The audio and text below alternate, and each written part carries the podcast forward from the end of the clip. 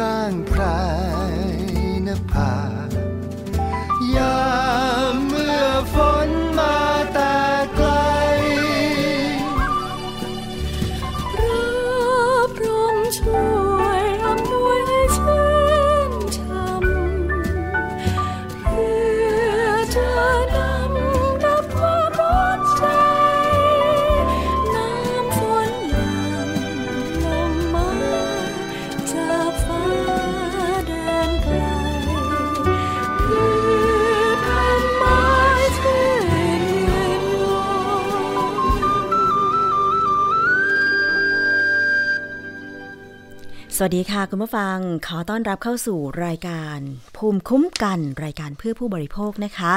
ดิฉันชนาทิพย์ไพรพงศ์มาเจอเจอคุณผู้ฟังเป็นประจำค่ะ ทางวิทยุไทย PBS นะคะ รับฟังผ่านเว็บไซต์ www.thaipbsradio.com แอปพลิเคชัน Thai PBS Radio นะคะ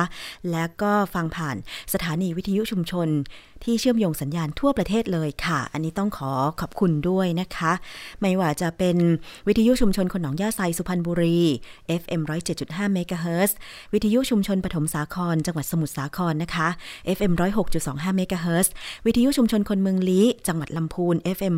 103.75เมกะเฮิรตซ์แล้วก็วิทยุชุมชนเทศบาลทุ่งหัวช้าง จังหวัดลำพูนค่ะ FM 106.25เมกะเฮิรตซ์วิทยุชุมชนเมืองนนท์สัมพันธ์ จังหวัดนนทบุรีนะคะ 99.25 และ 90.75 เมกะเฮิรตซ์แล้วก็วิทยุชุมชนคลื่นเพื่อความมั่นคงเครือข่ายกระทรวงกลาโหม จังหวัดตราดค่ะ FM 91.5 เมกะเฮิรตซ์และวิทยุในเครือวิทยาลัยอาชีวศึกษา 142 สถานีทั่วประเทศนะคะ ที่เชื่อมโยงสัญญาณค่ะไปจังหวัดไหนก็สามารถที่จะเลือกรับฟังกันได้นะคะ เพราะว่าตอนนี้เนี่ย ถ้าเป็นการฟังวิทยุส่วนมากจะเป็นในรถยนต์ แต่คุณผู้ฟัง ก็มีบางท่านเหมือนกันนะคะ ที่ยังชอบฟังวิทยุหรือสื่อเสียงกันอยู่ ตอนนี้ไทย PBS Radio เนี่ยนะคะ มีการให้บริการอีกหนึ่งช่องทางก็คือสามารถดาวน์โหลดหรือฟังจากพอดแคสต์ซึ่งเป็นแอปพลิเคชันหนึ่งนะคะ ที่มากับโทรศัพท์ iPhone นะคะ ถือได้ว่าเป็นการให้บริการที่เข้าถึงคนฟังได้ง่ายมากขึ้น เพราะตอนนี้เนี่ยอินเทอร์เน็ตก็ใช้กันเกือบทุกคนแล้วใช่ไหมคะ เรียกว่าเกือบ นะคะซึ่งกลุ่มอย่างกลุ่มผู้สูงอายุเนี่ย อาจจะเริ่มเข้ามาใช้โทรศัพท์มือถือแบบสมาร์ทโฟน กันบ้างแล้วนะคะ แล้วก็การชมรายการหรือฟังรายการต่างๆ เนี่ย บางทีก็ไม่จำเป็นจะต้องฟังแบบ real-time ก็สามารถจะไปรับฟังผ่านแอปพลิเคชันหรือเว็บไซต์แบบย้อนหลังกันได้ ถือว่าเป็นข้อดีของเทคโนโลยีนะคะ แต่ไม่ใช่มีแต่ข้อดีค่ะ มันก็มีข้อเสียด้วยเหมือนกัน อย่างเช่น เทคโนโลยีที่นำมาใช้เพื่อหลอกลวงเพื่อนมนุษย์ด้วยกันเนี่ยนะคะ มีเยอะมากเลย โดยเฉพาะหลอกให้เข้าใจผิด เกี่ยวกับตัวสินค้าหรืออาหารผลิตภัณฑ์ต่างๆ ไปอาศัยความไม่รู้ หรือความอยากจะปรับปรุงพัฒนาของคนอื่น เพื่อขายสินค้าที่ ไม่มีประสิทธิภาพตามที่โฆษณา หรือสินค้าที่อันตราย ยกตัวอย่างเช่น ยาที่อ้างว่าลดความอ้วน ซึ่งยาลดความอ้วนไม่มีจริงนะคะ หรือแม้แต่สินค้าเป็นประเภทอย่างเช่น อุปกรณ์ เครื่องใช้ไฟฟ้าต่างๆ เยอะมากเลยนะคะ เท่าที่ดิฉันได้ทราบข้อมูล ที่ประชาชนเข้ามาร้องเรียนอย่างสถานีประชาชนทางไทย PBS หรือเข้ามาที่รายการภูมิคุ้มกันโดยตรงก็มีนะคะ สินค้าประเภทหนึ่งที่ตอนนี้นะคะ มีโฆษณาทางสื่อสังคมออนไลน์คุณผู้ฟัง ก็คืออุปกรณ์ประหยัดไฟฟ้า หลายคนก็ตื่นเต้นกับตรงนี้ เพราะทุกคนแน่นอนก็ไม่อยากจ่ายค่าไฟ แพงๆคำว่าแพงๆของแต่ละคนไม่เหมือนกัน บางคนรับได้แบบค่าไฟเดือนละ 200 บาท บางคนรับได้ 500 บาท บางคนรับได้พันกว่าบาทนะคะ แต่ก็ต้องขึ้นกับสภาพ การใช้ไฟด้วยใช่ไหมคะ อย่างโรงงานอุตสาหกรรม ห้างสรรพสินค้าเนี่ย แน่นอนใช้ไฟเยอะก็คงประหยัดได้ได้ตามสัดส่วนว่าอย่างนั้นเถอะนะคะ แต่ทีนี้มันก็มีมิจฉาชีพค่ะ ไปหลอกขายอุปกรณ์ประหยัดไฟฟ้า ซึ่งล่าสุดนี้ทางการไฟฟ้านครหลวง การไฟฟ้าส่วนภูมิภาค และการไฟฟ้าฝ่ายผลิตแห่งประเทศไทย ได้ออกมายืนยันแล้วนะคะว่าไม่มีอุปกรณ์อะไร ที่จะมาช่วยให้ประหยัดไฟฟ้าได้ จึงออกมาเตือนประชาชนว่าอย่าหลงเชื่อมิจฉาชีพ ไปซื้ออุปกรณ์ประหยัดไฟฟ้ามา แล้วก็เสียเงินเปล่าๆ บางทีนอกจากไม่ประหยัดไฟฟ้าแล้วยังทำให้ การใช้ไฟฟ้านั้นเพิ่มมากขึ้นอีกด้วย เพราะเราไม่รู้เลยว่าอุปกรณ์ที่เขาหลอกเรา หาว่าเป็นอุปกรณ์ที่ประดิษฐ์มาเพื่อที่จะ ประหยัดไฟเนี่ยนะคะสามารถทำงานได้ยังไง อันนี้มันมีการโฆษณาทางสื่อสังคมออนไลน์นะคะ ใครไปเจอหน้าเพจ ที่โฆษณาแบบนี้ให้รู้ไว้เลยว่า ตอนนี้การไฟฟ้าออกมาเตือนแล้วว่า ไม่มีอุปกรณ์ใดที่จะช่วยให้ประหยัดไฟฟ้าได้นะคะ นายจตุรงสุริยาสสินค่ะ ผู้ช่วยผู้ว่าการการไฟฟ้านครหลวง ออกมาเตือนประชาชนนะคะ โดยได้นำเจ้าอุปกรณ์ที่มีการแอบอ้างว่าประหยัดไฟฟ้าเนี่ยออกมานะคะเพื่อแสดงให้ประชาชนและสื่อมวลชนได้ดูด้วยนะคะ เป็นอุปกรณ์กล่องสีดำนะคะแล้วข้างในก็เป็นอุปกรณ์อิเล็กทรอนิกส์ เป็นประกอบด้วยวงจรหลอดไฟฟ้าอย่างง่ายนะคะมีสายไฟแล้วก็มี หลอดกลมๆ คล้ายๆ อลูมิเนียมก็ไม่เชิง สังกะสีก็ไม่เชิงนะคะแล้วก็ต่อเข้ากับสายไฟ และบรรจุไว้ในกล่องสีดำแล้วก็อ้างว่ากล่องเนี้ยเมื่อนำเข้าไปต่อกับระบบไฟฟ้าภายในบ้าน แล้วจะทำให้ประหยัดไฟฟ้ามากขึ้น อาจจะทำให้มิเตอร์ไม่หมุนหรืออะไรก็ว่าไปนะคะ ซึ่งคุณจตุรงเนี่ยผู้ช่วยผู้ว่าการการไฟฟ้านครหลวงบอกว่า เคยถูกขบวนการมิจฉาชีพอ้างว่าเป็นอุปกรณ์ลดค่าไฟฟ้าในบ้าน เมื่อ 3 ปีก่อน แต่ตอนนี้ก็มีขบวนการหลอกขายอุปกรณ์ลดค่าไฟฟ้ากลับมาอีกครั้งค่ะ พร้อมทั้งตัดต่อภาพประชาสัมพันธ์ของการไฟฟ้าทั้ง 3 แห่ง เพื่อที่จะสร้างความน่าเชื่อถือ ให้คนที่ไปดูโฆษณา ได้ซื้อกันง่ายขึ้นนะคะ โดยมีการขายอุปกรณ์ที่อ้างว่าประหยัดไฟฟ้าผ่านช่องทางออนไลน์ ก็คือเพจ Facebook นะคะ แล้วก็มีรูปของผู้ชาย ใส่หมวกคล้ายๆว่าเป็นช่างไฟเนี่ยนะคะ ยืนอยู่ข้างๆกล่อง ยืนอยู่ข้างๆ อุปกรณ์ที่อ้างว่าประหยัดไฟนะคะ แล้วนำไปติดตั้งต่อเข้ากับระบบไฟฟ้าภายในบ้านนะคะ ซึ่งผู้บริหารของการไฟฟ้านครหลวงกล่าวว่า การไฟฟ้านครหลวงเนี่ยได้ทดสอบสั่งซื้อแล้วก็ตรวจสอบ พบว่าอุปกรณ์ดังกล่าวไม่ช่วยลดค่าไฟฟ้าได้จริง แต่อาจเพิ่มการใช้ไฟฟ้าในบ้านมากขึ้นด้วย อีกทั้งการผลิตก็ยังไม่ได้มาตรฐาน สุ่มเสี่ยงว่าอาจจะทำให้ช็อตหรือเกิดไฟไหม้ได้ หากเสียบปลั๊กทิ้งไว้เป็นเวลานานนะคะ ซึ่งตรงนี้เราจะไปฟังเสียงของคุณจตุรงสุริยาสสินผู้ช่วยผู้ว่าการการไฟฟ้านครหลวงค่ะ ที่ออกมาเตือนเรื่องนี้ค่ะ จากการที่เราได้ลองไปซื้อหาอุปกรณ์ที่เขาโฆษณานะครับ จะเป็นแบบนี้นะครับ เหมือนภาพที่เขาโฆษณานะครับ จะเป็นอุปกรณ์ที่แอบอ้างว่าเมื่อเสียบปลั๊กไปแล้วนะครับ ในบ้านจะทำให้ค่าไฟลดลง 30-50%นะครับทางการไฟฟ้าเองเนี่ยโดยโดยฝ่ายวิจัยและพัฒนาของการไฟฟ้านะครับ ก็ได้ผ่าพิสูจน์เครื่องนะครับ เราก็ลอง ดูว่าข้างในมันมีอุปกรณ์อะไรนะครับ จะเห็นว่าอุปกรณ์นะครับที่อยู่ในเครื่องนี้ก็จะเป็นตัวควบคุมหลอด LED เพื่อให้หลอด LED ติดนะครับ จะมีคาปาซิเตอร์เป็นตัวเก็บประจุนะครับ เป็นอุปกรณ์หลักอยู่ 2 ชิ้นเท่านั้นเองนะครับ ซึ่งอุปกรณ์เหล่านี้เนี่ยไม่ได้ส่งผลให้เกิดการประหยัดไฟ 30-50%ตามที่เขาแอบอ้างแต่อย่างใด นะครับ นอกจากไม่ประหยัดไฟแล้วอุปกรณ์เหล่านี้ก็ยังกินไฟเป็นอุปกรณ์ชนิดหนึ่งที่กินไฟในบ้านด้วยซ้ำนะครับ ก็อยากจะแจ้งให้ประชาชนนะครับ ว่าอย่าไปหลงเชื่อ อย่าไปซื้ออุปกรณ์เหล่านี้นะครับ อุปกรณ์เหล่านี้การทำเนี่ยก็ไม่ค่อยได้มาตรฐานนะฮะเมื่อเสียบไปนานๆเนี่ยมีความร้อน อาจจะส่งผลให้เกิดเพลิงไหม้ในบ้านได้อีกด้วยซ้ำนะครับ ก็ก็นอกจากอุปกรณ์ตัวนี้นะครับ ที่เป็นอุปกรณ์ที่เขาทำเป็นแพ็กเกจ ดูดีดูใช้งานง่ายแล้วนะครับ ก็ยังมีอีกแบบหนึ่งนะครับที่เป็นอุปกรณ์ที่เป็นกล่องนะครับอ่าอันนี้ก็จะเป็นอุปกรณ์อีกประเภทหนึ่งนะครับที่ที่ผลิตออกมาราคาแพงกว่านะครับเขาทำราคาที่แพงขึ้นนะครับ แล้วบอกว่าประหยัดไฟได้มากกว่า ตัวเป็นกล่องใหญ่ แกะออกมาดูข้างในดูสิครับ ก็เป็นตัวคาปาซิเตอร์ตัวนี้คือตัวเก็บประจุนะครับ ไม่ได้ส่งผลให้เกิดการประหยัดไฟในบ้าน นะครับ แล้วก็จะมีวงจรที่ control ให้เกิด LED ติดขึ้นมาเพื่อแสดงการทำงานของอุปกรณ์นะครับ ตรงนี้ก็ไม่ได้ส่งผลนะฮะเขาก็บอกว่าเสียบปลั๊กในบ้านแล้วจะทำให้ค่าไฟลดลง ซึ่งไม่เป็นความจริงนะครับ ส่วนอุปกรณ์ชิ้นที่3นะครับจะเป็นออกมาในรูปของการ์ดการ์ดพลาสติกสี่เหลี่ยมเล็ก ๆ คล้ายๆ บัตรเครดิตนะครับเขาแอบอ้างว่าอุปกรณ์เป็นบัตรเครดิตเนี่ยที่เป็นบัตรพลาสติกเนี่ยเมื่อไปวางกับอุปกรณ์ไฟฟ้าในบ้าน นะครับ จะทำให้กินไฟน้อยลง ไปวางที่หน้ามิเตอร์ ไปวางบน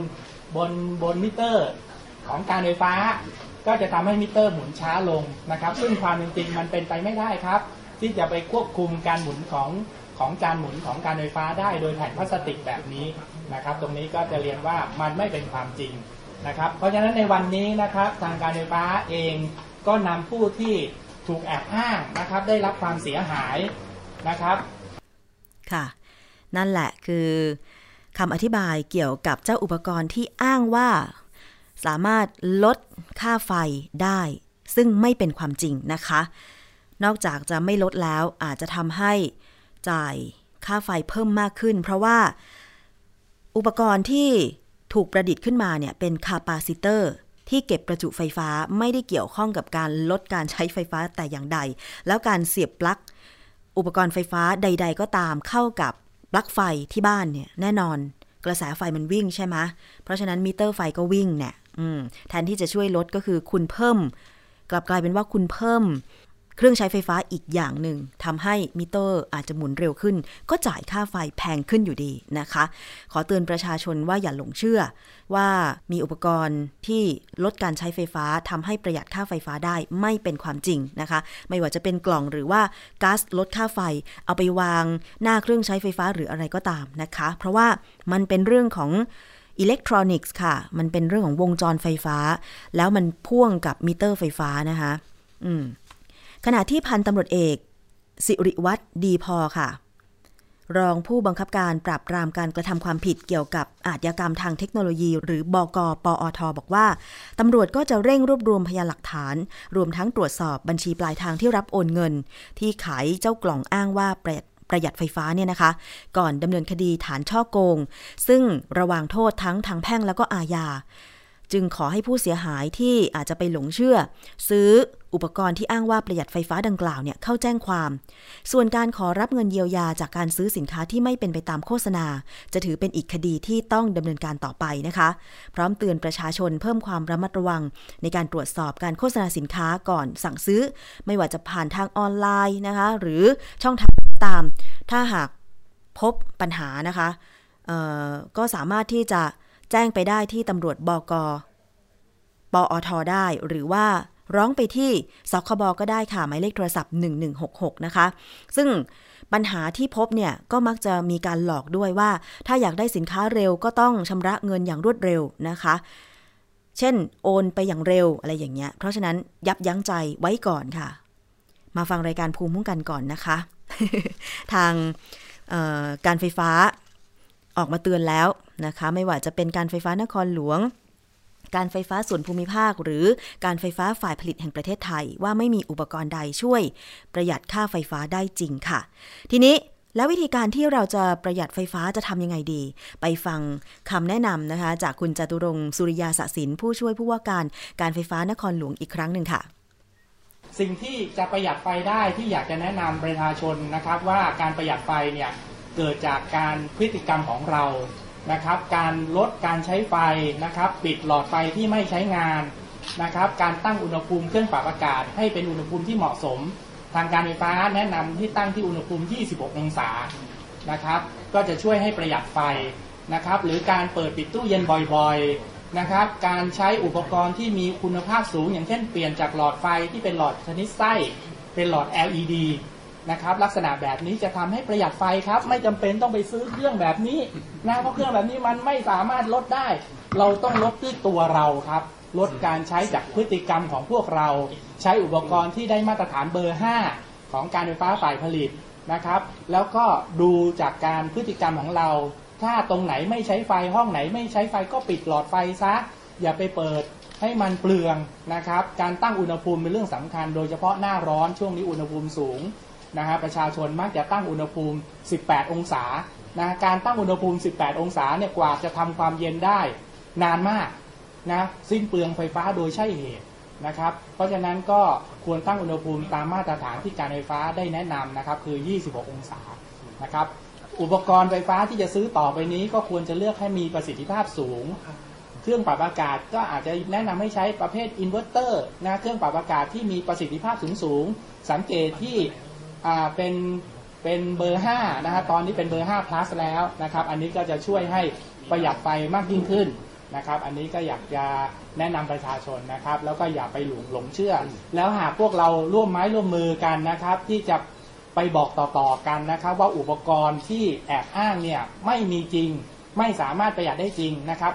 นะให้เขาอยู่ในสังคมไม่ได้ ให้เขาขายของไม่ได้นะครับ แล้วเราจะจับตัวเขานะจะพยายามทางเจ้าหน้าที่ของ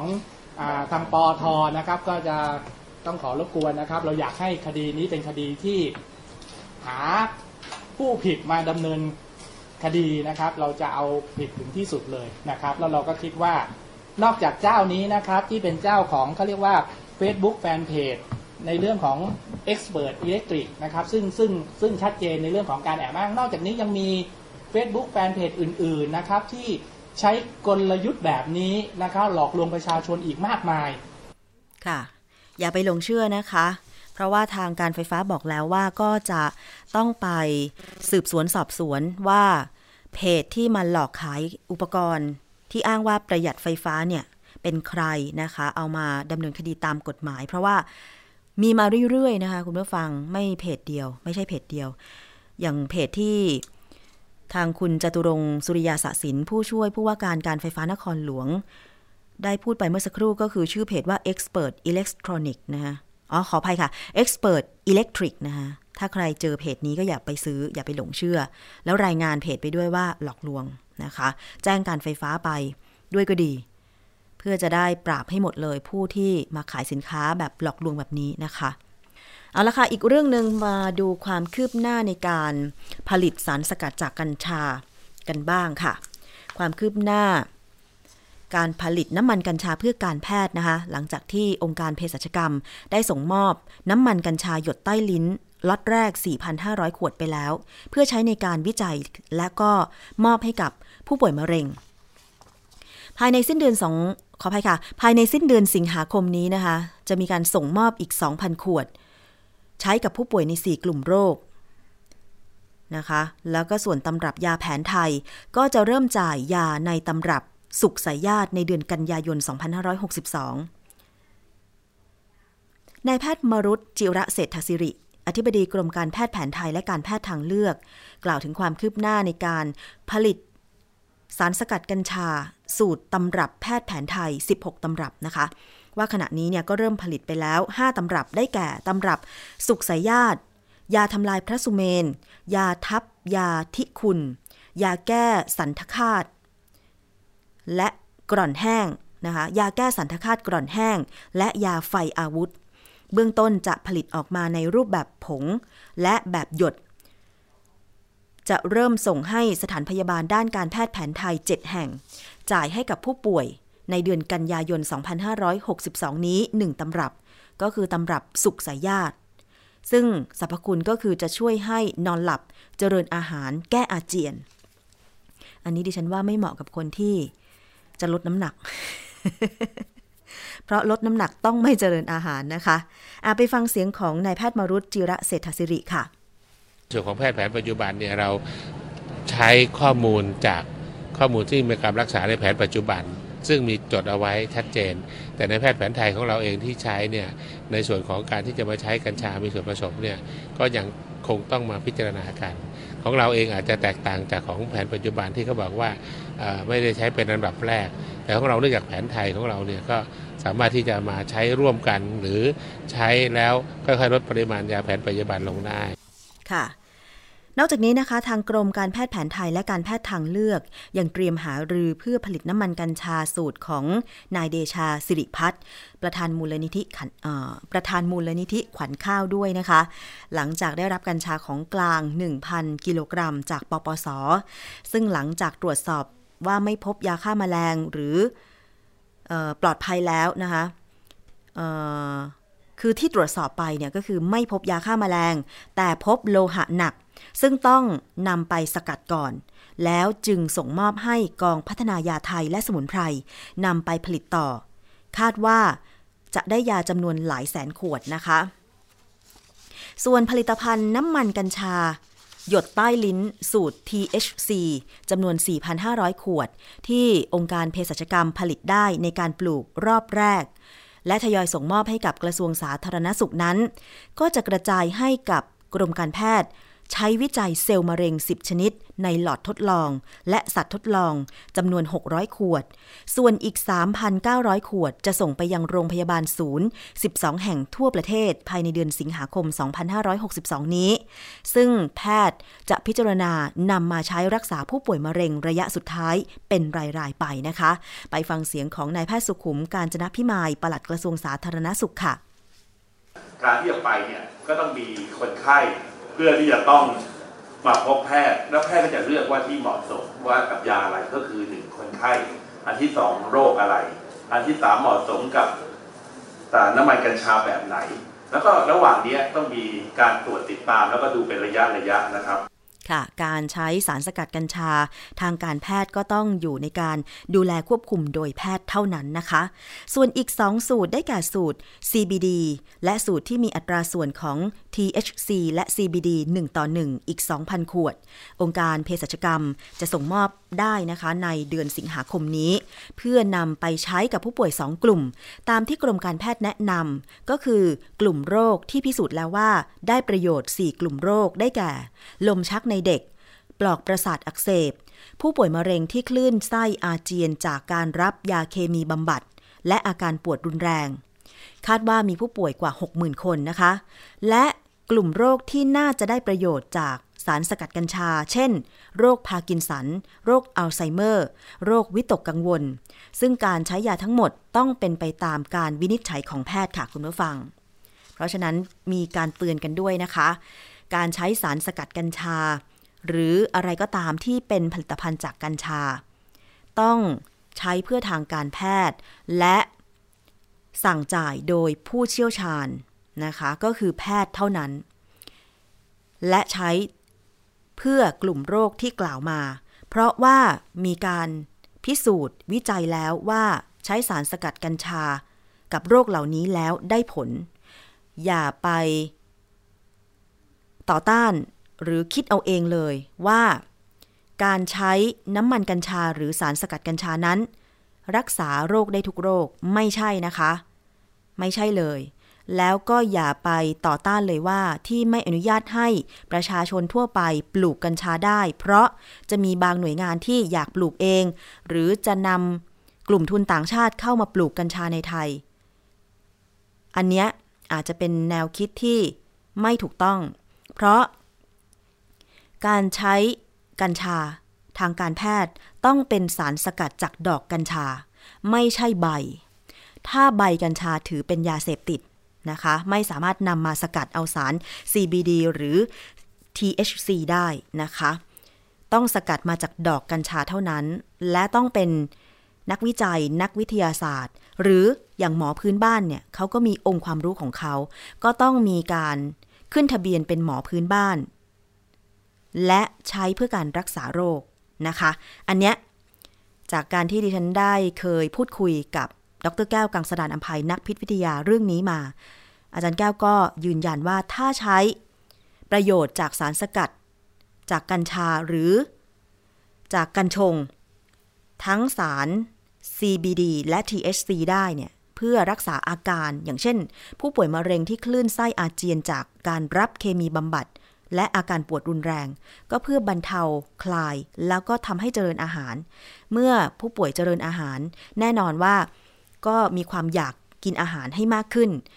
พอร่างกายฟื้นฟูจากการกินอาหารก็สามารถที่จะต่อสู้กับเซลล์มะเร็งได้ มันเป็นเรื่องของทางวิทยาศาสตร์ ไม่ใช่นำใบมาตากแห้งแล้วสูบ แล้วจะบอกว่าเนี่ยมันคือประโยชน์ของกัญชาไม่ใช่นะคะ คุณผู้ฟังเข้าใจให้ถูกต้องตรงนี้ด้วยค่ะ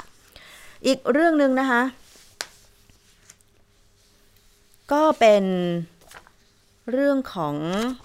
การเปิดรถไฟฟ้าสายสีเขียว อ่านายกรัฐมนตรีนะคะเดินทางเป็นประธาน เปิดทดลอง เดินรถ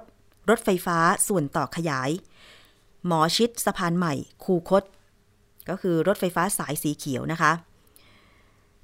แต่ว่าจะเริ่มทดลองให้บริการสถานีเดียวก่อนก็คือ จากหมอชิดถึงสถานี 5 แยกลาดพร้าว ประชาชนสามารถ ทดลองบริการได้ตั้งแต่ 15 นาฬิกา เป็นต้นไปของวันนี้ 9 สิงหาคม 2562 ฟรีนะคะไม่เสียค่าใช้จ่าย ซึ่งการเปิดให้บริการรถไฟฟ้าส่วนต่อขยายช่วงหมอชิดสะพานใหม่ คูคต เชื่อว่าจะช่วยลดปัญหาการจราจร บนถนนพหลโยธิน และวิภาวดีรังสิตได้ สาธุขอให้เป็นอย่างนั้นเถอะเพราะว่าทุกวันนี้ วิภาวดีรังสิตช่วง อุ้ย ตั้งแต่หลักสี่ตั้งแต่ดอนเมืองนะคะติดมากเลยโดยเฉพาะหน้าไทย PBS เนี่ยนะคะ ขณะที่ปลายปีนี้ก็จะเปิดให้บริการเพิ่มเติมอีก 4 สถานี จากทั้งหมด 16 สถานีก็คือ สถานีพหลโยธิน 24 สถานีรัชโยธิน สถานีเสนานิคม และสถานีมหาวิทยาลัยเกษตรศาสตร์ ส่วนที่เหลือจะให้บริการได้ภายในเดือนธันวาคม 2563 ค่ะ ส่วนเรื่องค่าโดยสารนั้นเป็นหน้าที่ของกรุงเทพมหานคร ในการเจราจากับเอกชน เบื้องต้นนะคะทางพลตำรวจเอกอัศวินขวัญเมือง ผู้ว่าราชการกรุงเทพมหานคร ได้โพสต์ข้อความผ่านทาง Facebook แฟนเพจผู้ว่าอัศวิน เกี่ยวกับการเปิดทดลองการเดินรถไฟฟ้าสายสีเขียวส่วนต่อขยาย และก็เพดานค่าโดยสารสูงสุดนะคะ ซึ่งบอกว่า การเปิดเส้นทางส่วนต่อขยายทำให้เส้นทางขนส่งสาธารณะครอบคลุมเมืองมากขึ้น แต่ไม่พอที่จะสนับสนุนประชาชน มาใช้บริการขนส่งสาธารณะมากขึ้น เพราะราคาเป็นปัจจัยสำคัญ พร้อมกับให้เหตุผลที่กำหนดเพดานค่าโดยสารตลอดสายไว้ที่ 65 บาท ว่าเป็นอัตราที่ต่ำที่สุดเท่าที่จะทำได้ พร้อมอธิบายว่า เมื่อเปิดสถานีใหม่ หากคำนวณอัตราค่าโดยสารตามระยะทางปกติ อาจจะทำให้ผู้ที่ต้องเดินทางระยะไกล ต้องเสียค่าโดยสารที่แพงขึ้น เช่น ผู้ที่เดินทางจากสถานีเคหะสมุทรปราการ ไปยังสถานีคูคต อันนี้ก็อยู่ในจังหวัดปทุมธานีนะคะ ระยะทาง 60 กิโลเมตร จะต้องเสียค่าโดยสารประมาณ 150ถึง160บาท จึงกำหนดเพดานราคาไว้ในอัตรา 65 บาท โดยไม่เสียค่าแรกเข้านะคะ อันนี้ก็เป็นเรื่องของค่าโดยสารเนาะแต่ว่าอยากจะให้พิจารณาอีกครั้งหนึ่ง เกี่ยวกับค่าโดยสารรถไฟฟ้านะคะ ไม่ว่าจะเป็นสถานีที่เปิดให้บริการไปแล้ว หรือว่าที่กำลังมีการก่อสร้างและกำลังจะเปิดแบบเนี้ยถ้าค่าโดยสารมันแพงเกินไป คนก็อาจจะไม่เลือกใช้บริการ นั่งรถเมย์นั่งแท็กซี่ไปได้หลายคนดีกว่าหรือเปล่านะคะ หรือ แนวคิดที่ทางกระทรวงคมนาคมบอกว่าจะลดค่า รถไฟฟ้าลงมาเหลือ 15 บาทตลอดสายเนี่ยมีความเป็นไปได้มากน้อยขนาดไหน อันนี้อยากจะให้ออกมาชี้แจงอย่างเร็วนะคะ เพราะว่าประชาชนจะได้แบบ เออ15บาทเองขึ้นเถอะอะไรอย่างเงี้ย แล้วก็มีบัตรใบเดียวสามารถขึ้นได้ทุกสายอะไรอย่างเงี้ย เออ ฉันไปเถอะอะไรเงี้ย ฉันไปสุขุมวิท แล้วเดี๋ยวฉันจะไปต่อรัชดา อืม แล้วยิ่งเฉพาะถ้าเป็นเช้าวันจันทร์กับเย็นวันศุกร์เนี่ยนะ การจราจรในกรุงเทพและปริมณฑลเนี่ยมักจะเป็นอมาพาตถ้าไม่อยากให้มีเหตุการณ์นี้ต่อไปเนี่ยก็ต้องลองพิจารณา ค่ารถของรถสาธารณะดูนะคะ ไม่ว่ารถเมย์นี่ปรับขึ้นไปแล้ว อันนี้ก็ไม่ว่ากันเนาะแต่ค่าโดยสารของรถไฟฟ้าเนี่ยอยากจะให้พิจารณาใหม่อีกครั้งหนึ่งนะคะ เอาละค่ะช่วงนี้ กับรายการภูมิคุ้มกันรายการเพื่อผู้บริโภค ติดตามกันได้ทางวิทยุไทย PBS นะคะ แต่ว่าเรามีอีกช่วงหนึ่งก็คือคิดก่อนเชื่อ กับดรแก้วกังสดานอภัยนักพิษวิทยา ที่จะนำข้อมูลทางด้านวิทยาศาสตร์ งานวิจัยจากทั่วโลก มาพูดคุยกันว่ามีผลดีหรือผลเสียหรือข้อควรระวังอย่างไร กับผลิตภัณฑ์ต่างๆ เรื่องของไลฟ์สไตล์การใช้ชีวิตนะคะ วันนี้นำมาให้ฟังกันอีกครั้งหนึ่ง เกี่ยวกับเรื่องของ hypoallergenic เมื่อคืนดิฉันได้ดูโฆษณาผ้าอ้อมสำเร็จรูปของเด็ก บอกมีไฮ เป็น hypoallergenic ลดอาการแพ้ มันสามารถลดอาการแพ้ได้จริงหรือไม่ไปฟังในช่วงคิดก่อนเชื่อจากดรแก้วค่ะ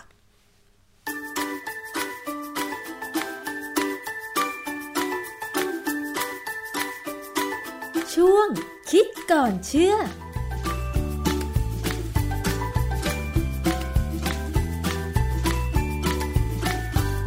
คุณผู้ฟังเคยได้ยินคำว่า hypoallergenic ไหมคะ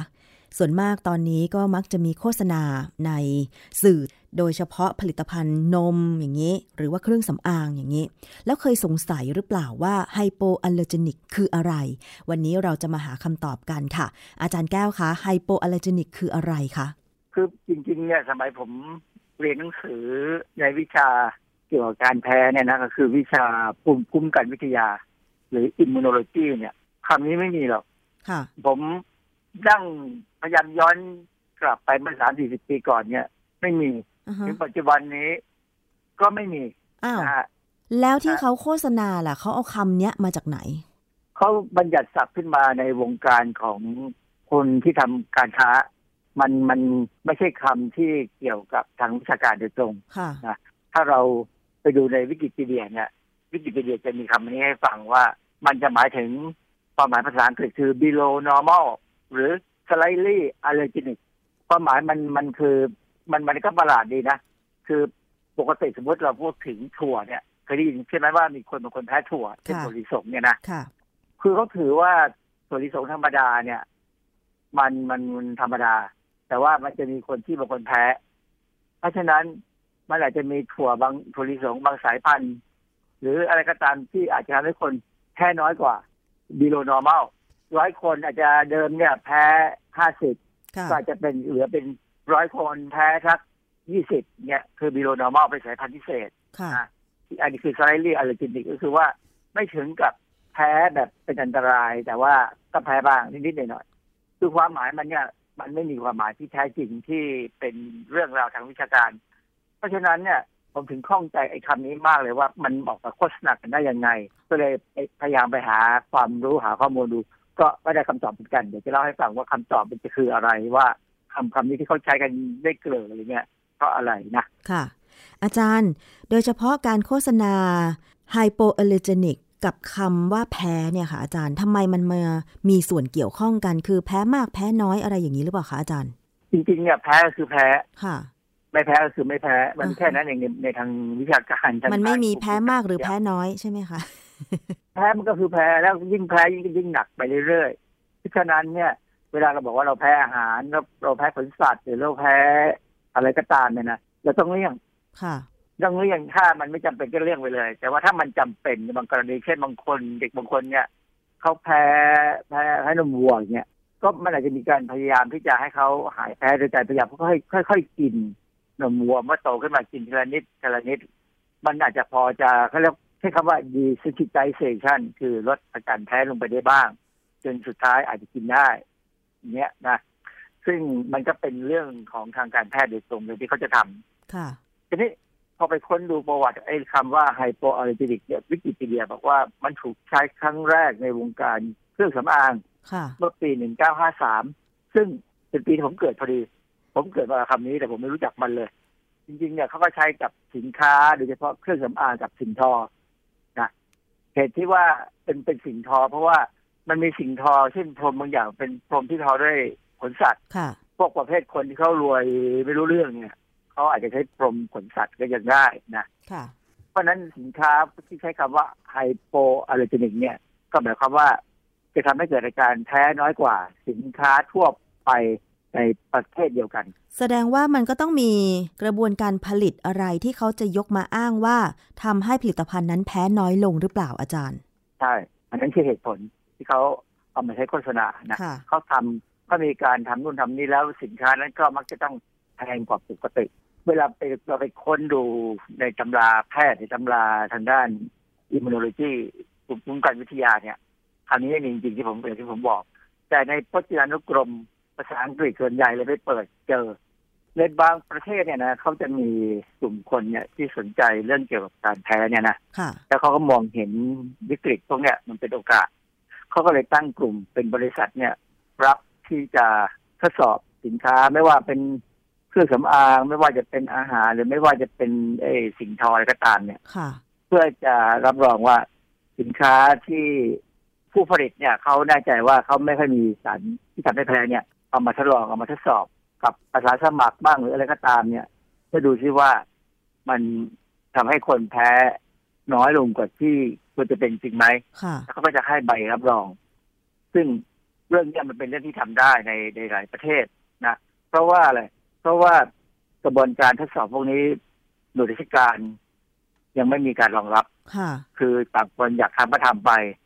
แล้วถ้าเอาไปใช้ให้ผู้บริโภค ถ้าผู้บริโภคมีปัญหาก็ค่อยว่ากันไปอีกทีหนึ่งคือค่ะมันเป็นเรื่องที่มันมันมันไม่มีสีขาวไม่มีสีดำมันเป็นเทาๆอยู่ค่ะนะฮะเพราะฉะนั้นเนี่ย เวลาเราเข้าไปดูใน Google เนี่ยนะเราอยากจะรู้ว่าไอ้เครื่องหมายที่บอกว่าเป็นไฮโปอ l ล r g e n i c เนี่ยค่ะมันมีเครื่องหมายที่เขาทำเป็นลักษณะแบบไหน ปรากฏว่าดูไม่เจอเลย มันมีเยอะมากมายค่ะแล้วแต่ใครอยากจะคิดขึ้นมา หน่วยงานนี้อยากจะคิดจะคิดอย่างนั้นอย่างนี้ แต่ว่าเพื่อให้ผู้บริโภคเนี่ย ดูแล้วเข้าใจทันทีว่า ไอ้สินค้านี้มันออกตัวว่าไฮโปอ l ล r g e n i c ค่ะเช่นปรินทามือ เครื่องประดับสายนาฬิกา ไอ้สายนาฬิกานี่เป็นจริงๆนะผมเดี๋ยวนี้ผมเป็นคนไม่ใส่ไม่ไม่สวมนาฬิกานะค่ะเพราะผมมีปัญหาคัน เวลาอ่าสายนาฬิกาที่ไม่ว่าจะเป็นเหล็กหรือไม่ว่าจะเป็นสเตนเลสหรือสายหนัง กลุ่มผิวผมค่อนข้างจะคันง่าย ค่ะดูเวลามีเหงื่อมากๆผมคันกันผมไม่ได้แพ้ไอ้วัสดุหรอกนะเพราะฉะนั้นผมผมจริงไม่เชื่อหรอกว่าจะเอาข้าวสายอะไรก็ตามเนี่ยที่โฆษณาว่าไฮโปอะไรจนิกเนี่ยมาให้ผมใช้หน่อยผมก็จะไม่ใช้ไม่มีทางค่ะสรุปแล้วตอนนี้ดูเวลา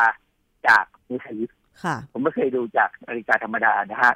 อันนี้อีกอันหนึ่งที่น่าสนใจคือก็ผมไปเจอข้อมูลว่าหน่วยงานด้านสาธารณสุขของแคนาดาเนี่ย ยังไม่ได้กำหนดมาตรฐานใดๆเลยอือฮึเกี่ยวกับคำว่าไฮโปอ l ล r g e n i c ค่ะอเมริกากับเหมือนกันออยอเมริกาก็ไม่มีมาตรฐาน หรือคำจำกัดความและการควบคุมการใช้คำว่าไฮโปอ l ล r g e n i c คืออาไม่จารมีย์มาตรฐานค่ะ และไม่ควบคุม แล้วหน่วยงานที่เขาก่อตั้งเพื่อทดสอบสินค้าว่าสินค้านั้นเนี่ยก่อให้เกิดอาการแพ้น้อยกว่าสินค้าชนิดเดียวกันอื่น ๆ อย่างเงี้ยเขาเอาวิธีการตรวจสอบ หรือวิธีการสำรวจผลิตภัณฑ์นั้นอย่างไรถึง ถึงกล้าที่จะออกตรารับรองได้ว่า เป็นผลิตภัณฑ์ที่ก่อการแพ้น้อยก็คือไฮโปอ l เลอร์เจนิกเนี่ยค่ะอาจารย์ตอนตอนตอนสมัยผมเรียนวิชาทางด้านที่วิทยาเนี่ยนะค่ะเราก็เรียนมาก็รู้ว่าอย่างเครื่องสำอางเนี่ยเขาจะทดสอบเลยว่าคนส่วนใหญ่แพ้ไม่แพ้เพราะว่ามันต้องเอามาใช้ทาผิวใช่ไหมค่ะวิธีง่ายๆ คือ อันที่หนึ่งก็ใช้ทดสอบโดยใช้อาสาสมัครให้เอามือจุ่มลงไปในเครื่องสำอางนั่นแหะ แล้วก็ดูว่าแพ้ไหมวิธีที่สองอันนี้วิธีนี้ตอนหลังนี่เขาต่อต้านกันมากคือการหยดลงไปเอ่อบนตาของกระต่าย อืมแล้วดูที่ตาของกระต่ายเนี่ย มันแพ้มันบวมมันอะไรเขามีเขาจะมีมาตรฐานการแพ้ค่ะ ซึ่งปัจจุบันนี้ก็มีวิธีที่สามคือ การใช้เซลล์ culture พวกเซลล์ที่ที่เลี้ยงในหลอดทดลองเนี่ย มาทดสอบ ค่ะ ซึ่งก็มันก็เป็น มันเป็นกระบวนการซึ่งเอิ่มดูเป็นวิชาการแต่ยังไม่เป็นที่ยอมรับกันนัก แต่ว่าทำได้ การทดสอบด้วยตากระต่ายเนี่ยเป็นที่ยอมรับค่ะนะแต่ว่าเพราะว่าผู้ผลิตเครื่องสำอาง หรือผลิตภัณฑ์ต่างๆ เขาก็มีการตรวจสอบอยู่แล้วเนี่ยคะว่าผลิตภัณฑ์ของเขาเนี่ย แพ้หรือไม่แพ้อย่างเงี้ยค่ะ หรือว่านำไปใช้กับคนจริง ๆ แล้ว คนเหล่านั้นจะแพ้หรือไม่ แต่ทำไมจะต้องมีสถาบันที่ตั้งตัวเองขึ้นมา เพื่อทดสอบ แล้วก็ให้คำรับรองว่าไฮโปอ l เลอร์จินิกด้วยอาจารย์ก็มันได้ตังค์อะ มันได้ตังค์ก็ทำอะก็เอันนี้เราเราออกไปเล่าเรื่องนี้หนึ่งค่ะอย่างค่าอย่างผลิตภัณฑ์ที่เป็นอาหารอินทรีย์เนี่ยนะค่ะนี่ออกใช่ไหมออร์แกนิกเนี่ยค่ะ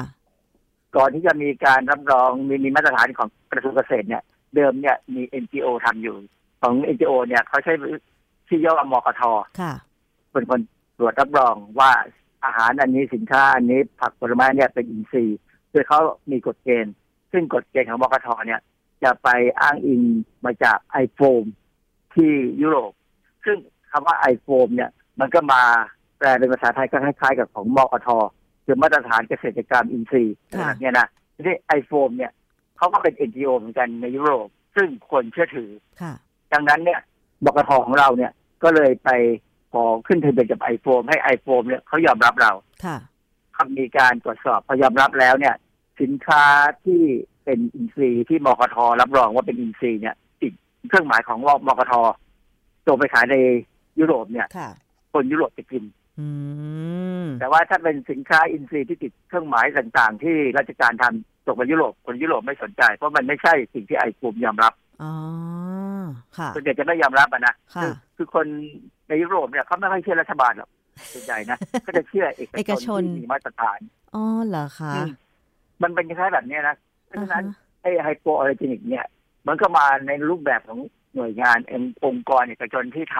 ำเพื่อให้มีคนยอมรับซึ่งเอ่อเผอิญมันยังไม่ถึงจุดหนึ่งที่คนทุกคนค่ะจะยอมรับ เพราะว่าบางครั้งเนี่ย อย่าไปสันนิษฐานว่าผลิตภัณฑ์ที่บอกว่า hypoallergenic จะไม่ทำให้แพ้เพราะมันเคยมีอยู่เหมือนกันว่า มันก็ทำให้แพ้ได้เหมือนกัน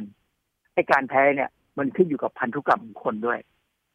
ในเว็บไซต์ของ Insider เมื่อวันเมื่อประมาณปี 2018 เนี่ยค่ะเขาก็ให้คำความหมายของไอ้คำว่า hypoallergenic เนี่ยมันมันจะใช้กับเครื่องสำอางใช้กับอาหารแต่ที่เห็นมากที่สุดเนี่ย คือหมากับแมวอ๋อเหรอคะที่มีการเพาะขายว่าอ๋อเป็น hypoallergenic คือเวลาเราเขียนคำว่า hypoallergenic ใน Google เนี่ยนะค่ะพ อคลิกไปแล้วขอดูรูปเนี่ย มันจะขึ้นแต่หมากับแมวมาให้เราดู เพราะว่ามีคนพยายามคนที่เขาเขาเขาผลิตหมากับแมวเนี่ยเพราะหมากับแมวเนี่ยมันเป็น มันเป็นสัตว์ที่ทำให้เกิดการแพ้นะค่ะใช่ไหมใช่เราก็รู้ว่าแพ้ขนหมาแมวเนี่ยแพ้ที่ขนแมว อืมใช่เพราะฉะนั้นเขาก็พยายามผลิตสัตว์ที่มัน ทำให้ไม่แพ้แต่ยังไงมันก็คงแพ้แหละ เพราะว่าผลของสัตว์เนี่ยมันเป็นโปรตีน อาจารย์คือถ้าจะรับรองด้วยคำว่าไฮโปอ l เลอร์เจนิกในผลิตภัณฑ์ เช่นเครื่องสำอาง หรือผลิตภัณฑ์เกี่ยวกับเด็กอะไรอย่างเงี้ยยังพอเข้าใจได้นะ แต่ไปรับรองหมากับแมวว่าขนหมาขนแมวที่ได้รับการรับรอง จะไม่ก่อให้เกิดอาการแพ้ กับคนที่ซื้อไปเลี้ยงอย่างเงี้ยเหรอคะมันมันจะเข้าใจได้ยังไงฮะอาจารย์อืมความจริงเนี่ยนะหมากับแมวเนี่ย เราสามารถทำเอ่อผสมพันธุ์ให้มันเป็นสัตว์ที่ไม่มีขนก็ได้ เคยเห็นเคยเขาเห็น แมวที่ไม่มีขนเขาเรียกมันก็จะตัวล้นล้นเออดุนดุนๆนะอาจารย์ มันจะยนยนๆเขาเรียกเขาเรียกนูดแคทหรือนูดด็อกอะไรอย่างเงี้ยนะคือใช่นูดเลยค่ะมันเหมือนเหมือนกับหนูทดลองเนี่ย ก็จะมีนูดนูดเมาส์นูดแรดอะไรพวกเนี้ยค่ะในในในทางพิษวิทยาเนี่ย สัตว์ที่เป็นนูดเนี่ย มันจะเป็นสัตว์ที่อ่อนแอมากภูมิต้านทานมันจะต่ำมากนะเพค่ะราะมันจะ ขาด ถ้าจำไม่ผิดเนี่ยมันขาดต่อมไทมัสซึ่งการที่ขาดต่อมไทมัสเนี่ยมันไปสัมพันธ์กับการขาดทำให้ยีนที่สร้างขนไม่สร้างขนค่ะเพราะฉะนั้นสัตว์พวกนี้เหมาะมากในการทดสอบเกี่ยวกับเรื่องภูมิแพ้อย่างหมาหมาพันธุ์ไทยเนี่ยจริงๆ ก็จะขนเกลียนมากเลยนะค่ะเกลียนแทบจะไม่ยาวค่ะ ซึ่งพอมันไม่ยาวเนี่ยโอกาสที่ขนมันจะร่วงก็น้อยลงสัตว์พวกนี้มันก็เลยจะทำให้เหมือนกับ hypoallergenic คือทำให้แพ้น้อยกว่าอื หมาที่มีขนยาวก็คือขนไม่ยาวแทนที่จะขนยาวปกติๆหมาหมาไทยที่เป็นพันธุ์หลังอานและขนกลับอะค่ะใช่ไหมพวกเคยเนี้ยเห็นจะขนสั้นมากซึ่งถามว่ามันทำให้แพ้ไหมมันก็ยังมีขนร่วงอยู่เหมือนกันแต่ขนจะน้อยลงค่ะเพราะฉะนั้นในเรื่องของสัตว์เนี่ย ยังไงยังไงก็ไม่ hypoallergenic เขาบอกว่าทั้งในต่างประเทศในเว็บไซต์ต่างประเทศจะบอกว่าอย่าไปเชื่อ แต่ว่าเลี้ยงไปเถอะแล้วก็ดูซิว่าถ้าเกิดอาการแพ้จะเลิกเลี้ยงจะเลิกเลี้ยงไง ก็เอาไปขายต่อหรือไปทำอะไรก็ได้ ค่ะ แต่อย่าไปอย่าไปปล่อยวัดนะทีนี้ในเรื่องของ hypoallergenic ที่เป็นเครื่องสำอางเนี่ยเขาก็มีคำแนะนำว่าเนื่องจากว่าถึงจะเขียนว่า hypoallergenic แต่ว่าถ้าไม่แน่ใจเนี่ย ก็ทดลองอย่างที่ก็ทำใช่ไหมคือน้ำหอมครีมเนี่ยเราก็มาทาที่ท้องแขนค่ะทิ้งไว้ห้านาทีสิบนาที เดี๋ยวก็รู้เองอะว่าจะคันไหมถ้าคันแดงเมื่อไหร่ก็อันนี้แพ้ค่ะ แต่ถ้ามันยังเหมือนเดิมไม่ ไม่ผิดปกติ แล้วเทียบแขนสองข้างเนี่ย ก็เห็นเนี่ยนะค่ะก็คงใช้ได้นะฮะในเรื่องของอาหารเนี่ย เราพูดถึงโปรตีนในนมก่อนค่ะเอาเอานมอย่างคนมักจะแพ้นมเขาก็เอานมเนี่ยไปปรุงแต่งเพื่อให้ความร้อน ความร้อนเนี่ย มันจะทำให้โปรตีนเนี่ยเสียสภาพพอโปรตีนเสียสภาพไปแล้วเนี่ย โอกาสที่มันจะก่อให้เกิดความแพ้เนี่ย ก็น้อยลงค่ะหรือว่าเขาเอาไปไม่ให้ความร้อนเพราะถ้าให้ความร้อนเนี่ยนะโปรตีนมันจะ เสียสภาพจนลักษณะนมไม่อร่อย มันจะอือฮึผิดไปจากนมธรรมชาติค่ะฝรั่งไม่ค่อยกินนมต้มนะอ๋อคเหรนอไทคะยชอบกินนมต้ม เพราะว่าจริงเหรอเราชอบกลิ่นของมัน จริงคนเอเชียที่ชอบกินนมนมนมที่มีกลิ่นแบบหอมหอมาหอมไปหอไปมต้มมาแล้วเขาว่ามันหอมกว่า ใช่ แต่ฝรั่งฝรั่งชอบนมแบบธรรมชาติเลยคือ homogenize มาเฉยๆจากนมธรรมดาไม่มีกลิ่นต้มนะทีนี้บางครั้งเนี่ยเขาเลยใช้วิธีเอานมเนี่ยไป hydrolyze ด้วยเอนไซม์ คือย่อยโปรตีนบางส่วนนะค่ะให้มันหมดสภาพที่จะเป็นสารก่อให้เกิดอาการแพ้อ๋อนะฮะมันไปกรองเอาโปรตีนบางอย่างออกไปแบบเนี้ยเพราะฉะนั้นอันนี้ก็เป็นวิธีการหนึ่งอาส่วนจารในย์กรณีของท่านนมแล้วกรองเอาโปรตีนบางอย่างออกไป เพื่อลดไม่ให้คนที่กินแพ้เนี่ย ความคุณค่าทางอาหารมันจะครบไหมอะเพราะว่านม เพราะว่านมเนี่ยมันต้องมีโปรตีน มันก็น้อยลง แต่ว่ามันจะมีโปรตีนมันจะเหลืออยู่บ้างค่ะ แต่ว่าไอ้ตัวบางตัวที่เขาเข้าว่าใจว่า มันเป็นตัวที่ทำให้แพ้เนี่ย มันก็จะหายไปคือเวลาเราบอกว่าเราแพ้นมแพ้ไข่แพ้ไอ้ข้าวสาลีอะไรก็ตามเนี่ยนะเราไม่ได้แพ้โปรตีนทั้งหมดของมันค่ะเราแพ้เฉพาะโปรตีนบางตัวแค่นั้นเองอ๋อนะก็อย่างกรณีของข้าวสาลีเนี่ยข้าวสาลีเนี่ยผมไปดูในวารสารชื่อ Allergology International ซึ่งเขามีบทความหนึ่งเกี่ยวกับ ไอ้เรื่องของข้าวสาลีที่จะทำมามาให้กับคนที่แพ้ข้าวสาลีกินเนี่ยนะในบทความเนี่ยเขาพูดถึงว่าวิธีทำให้ข้าวสาลีไม่มีโปรตีนที่คนแพ้ โปรตีนที่มันชื่อเกลียดินนะวิธีง่าย ๆ แต่ว่าคนไม่ค่อยยอมรับก็คือว่าการตัดแต่งพันธุกรรมมันซะเลย ดัดแปลงพันธุกรรมมันซะเลย ให้มันไม่สร้างโปรตีนตัวนี้ ซึ่งเขาทำได้ค่ะคนทำได้ แต่ว่าความที่คนก็ยังกลัวเรื่องเกี่ยวกับการดัดแปลงพันธุกรรมเนี่ย อาจจะไม่ยอมรับ เขาก็อาจจะไปใช้วิธีไปคัดเลือกสายพันธุ์ ข้าวสาลีมันมีสายพันธุ์เยอะแยะ ที่จะเลือกว่าอะไรบ้างที่มันมันมันกลายพันธุ์ไปแล้วค่ะมันกลายพันธุ์ตามธรรมชาติ จนไอ้โปรตีนเกลียดินเนี่ยไม่มีสร้างออกมาอือฮึเพราะฉะนั้นเขาก็จะเอาข้าวเนี่ย ไปประเมินผลในสัตว์ทดลอง สัตว์ทดลองที่นิยมใช้ก็คือหนูตะหนูตะเภา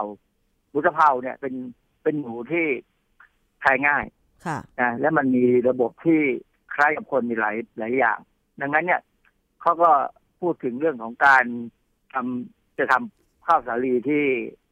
มีโปรตีนที่คนไม่แพ้ค่ะมาขายนะแล้วก็พูดอือฮึประมาณนั้นนะตอนนี้มีมาหรือยังเพราะฉะนั้นอาจารย์ คงยังไม่มาหรอกเขาเพิ่งอืมงานวิจัยเพิ่งตีพิมพ์เพราะฉะนั้น กว่าที่มันจะเริ่มไปขายได้เนี่ยคงยังอีกนานแล้วจริงๆ คนไทยไม่ค่อยแพ้ข้าวสาลีนะอ่าฮะคือเดี๋ยวเรากินขนมปังกันอร่อย คือกำลังจะบอกว่าถ้าเกิดว่า มีการปลูกข้าวสาลีที่เอาไอ้โปรตีนที่มีชื่อว่าเกลียดินออกไป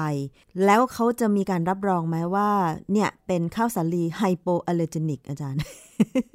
เออมันยังไม่มีหน่วยงาน ยังไม่มีการรับรองไงค่ะคนไทยก็ไม่รับได้มีการ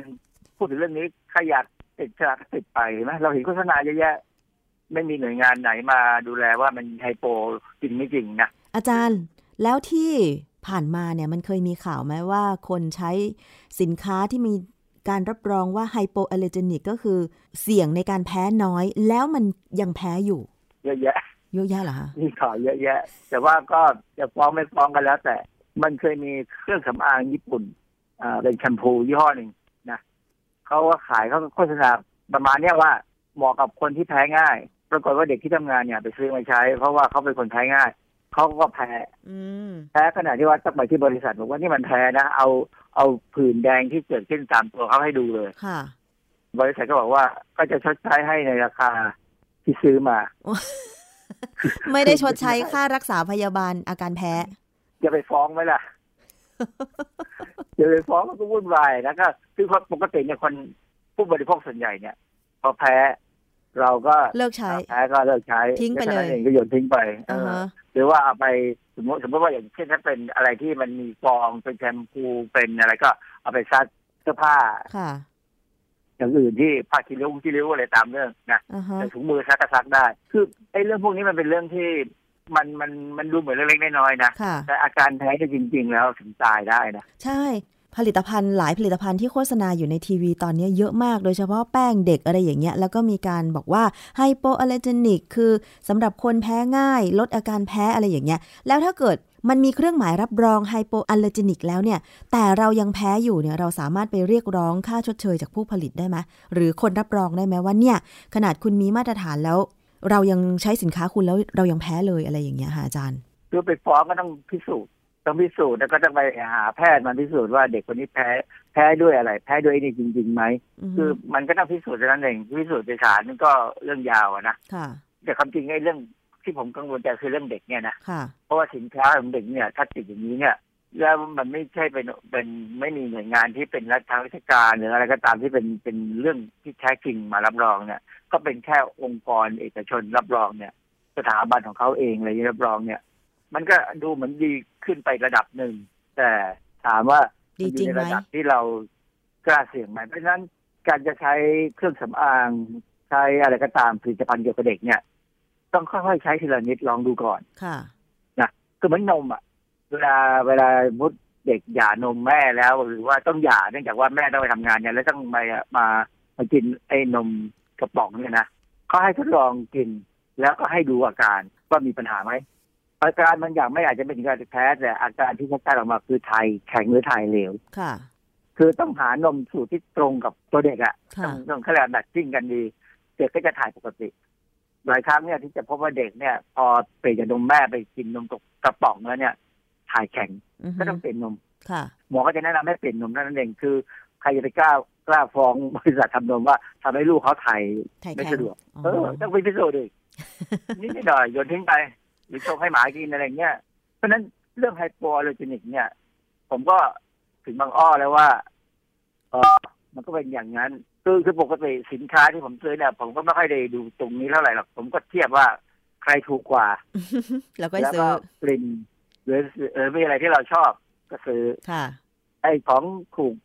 ไม่ดีของดีต้องแพงเนี่ย ไม่ใช่ฮะค่ะ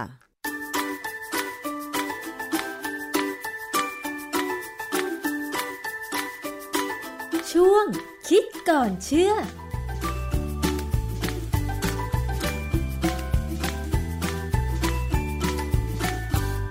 และนั่นก็คือช่วงคิดก่อนเชื่อจากดรแก้วกังสดานอัมภัยนักพิษวิทยานะคะ วันนี้หมดเวลาแล้วนะคะ คงจะต้องลากันไปก่อน ดิฉันชนะทิพไพรพงศ์สวัสดีค่ะ ติดตามรับฟังรายการย้อนหลังได้ที่เว็บไซต์และแอปพลิเคชันไทย PBS Radio ไทย PBS ดิจิทัล Radio วิทยุข่าวสารสาระ เพื่อสาธารณะและสังคม